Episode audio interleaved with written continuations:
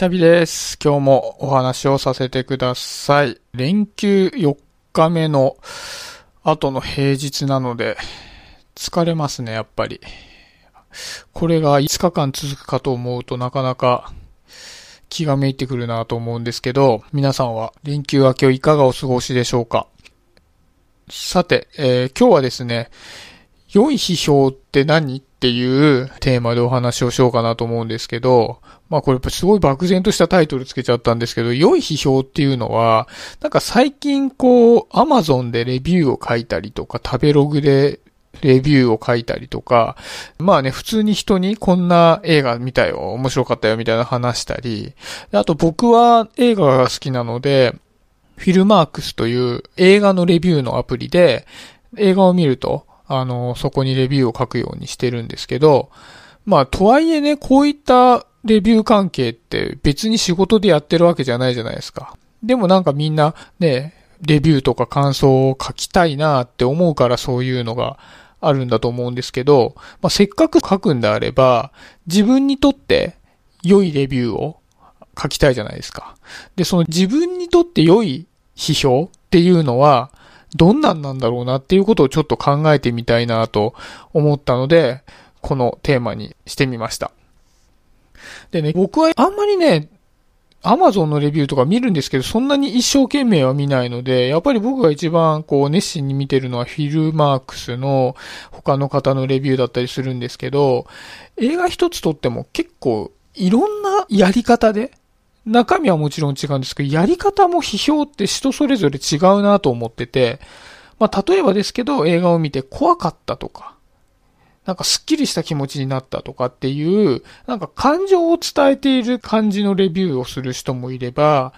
例えばですけど撮り方が高校でしたとか、なんかロングショット、あの遠くから撮るやつですけど、ロングショットがこうだったとか、長回しが多くてこうだった。長回しっていうのはカットを割らないでずっと一続きの映像で見せるやり方ですけど、なんかそういう技術的なことを語っているタイプのものとか、まあいろいろあるなと思うんですね。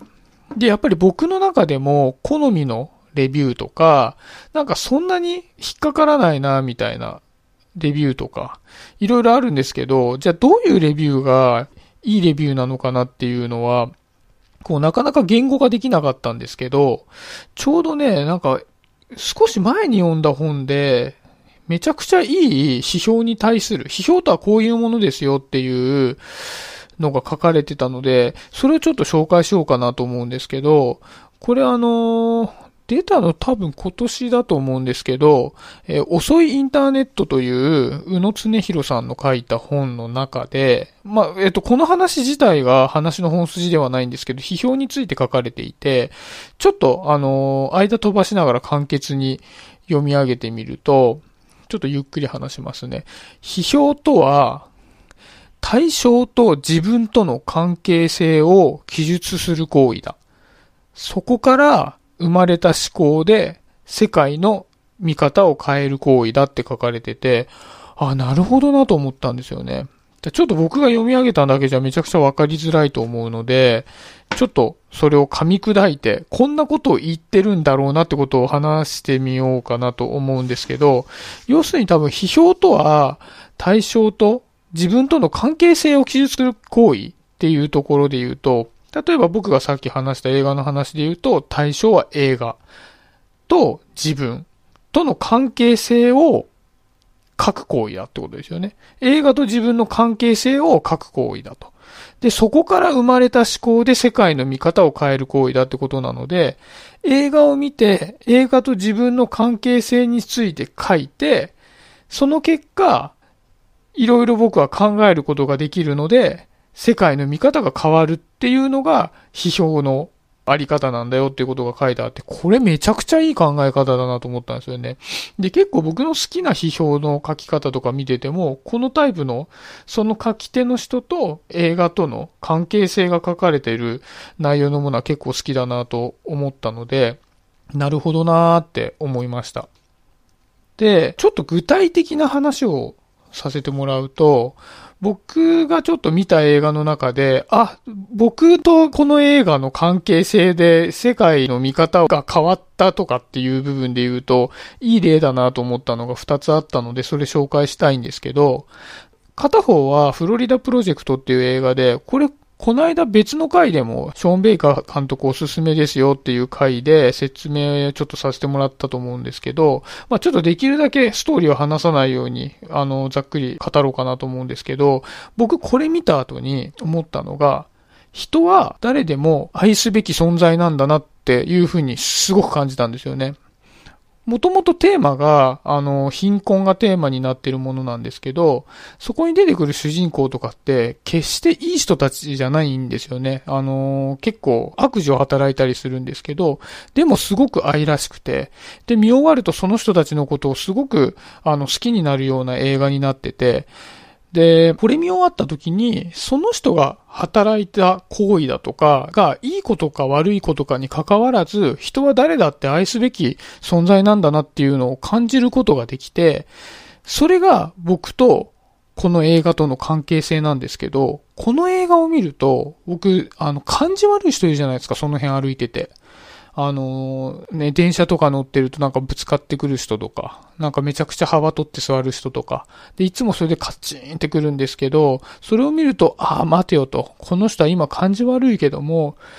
その人の一面だけを見てるんであって、やっぱこの人も愛すべき存在なんだなって、マジで見終わった後に思うことができて、これはやっぱり世界の見方を変えてくれたなっていうふうに感じるんですよね。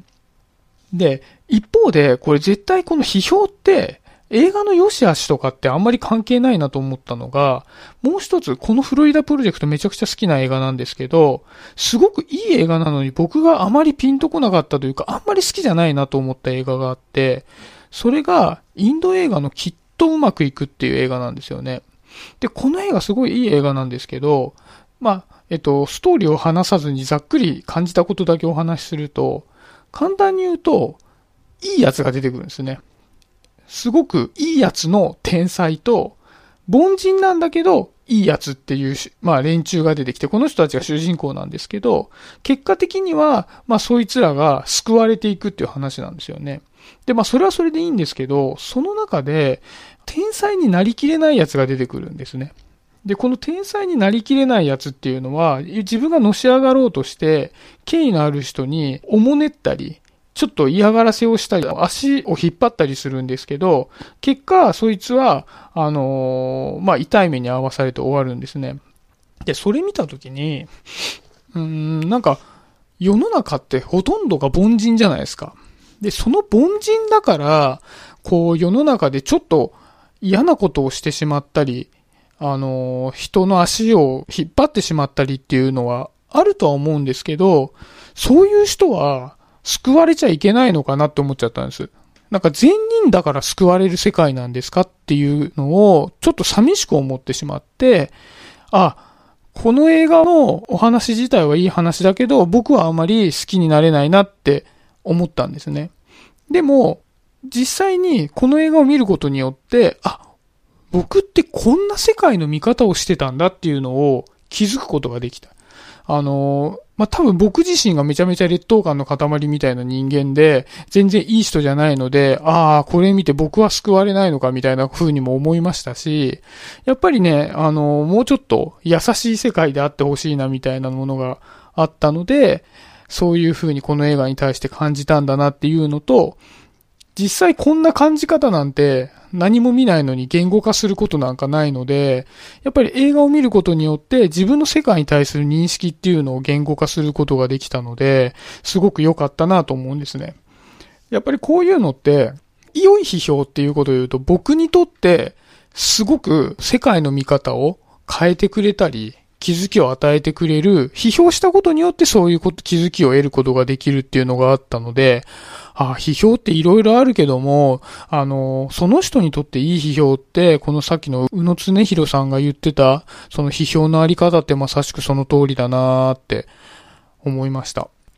まあなんか結構ね、あの、皆さんいろんなところでいろんな感想とか書いてると思うんですけども、結構ね、僕はね、今後、この話を見てからは、やっぱりこう、心がけてそういう批評の仕方をすると、自分の学びにもつながりますし、映画とか本とか、まあ、ドラマとか、なんでも、まあ、食べたものとか、ご飯とか、なんでも、あの、自分にとって豊かなものになっていくなと思ったので、あの、ちょっと気づきとしてシェアをさせていただきました。はい、そんなところで今日は終わりにしようかなと思います。ありがとうございました。バイバイ。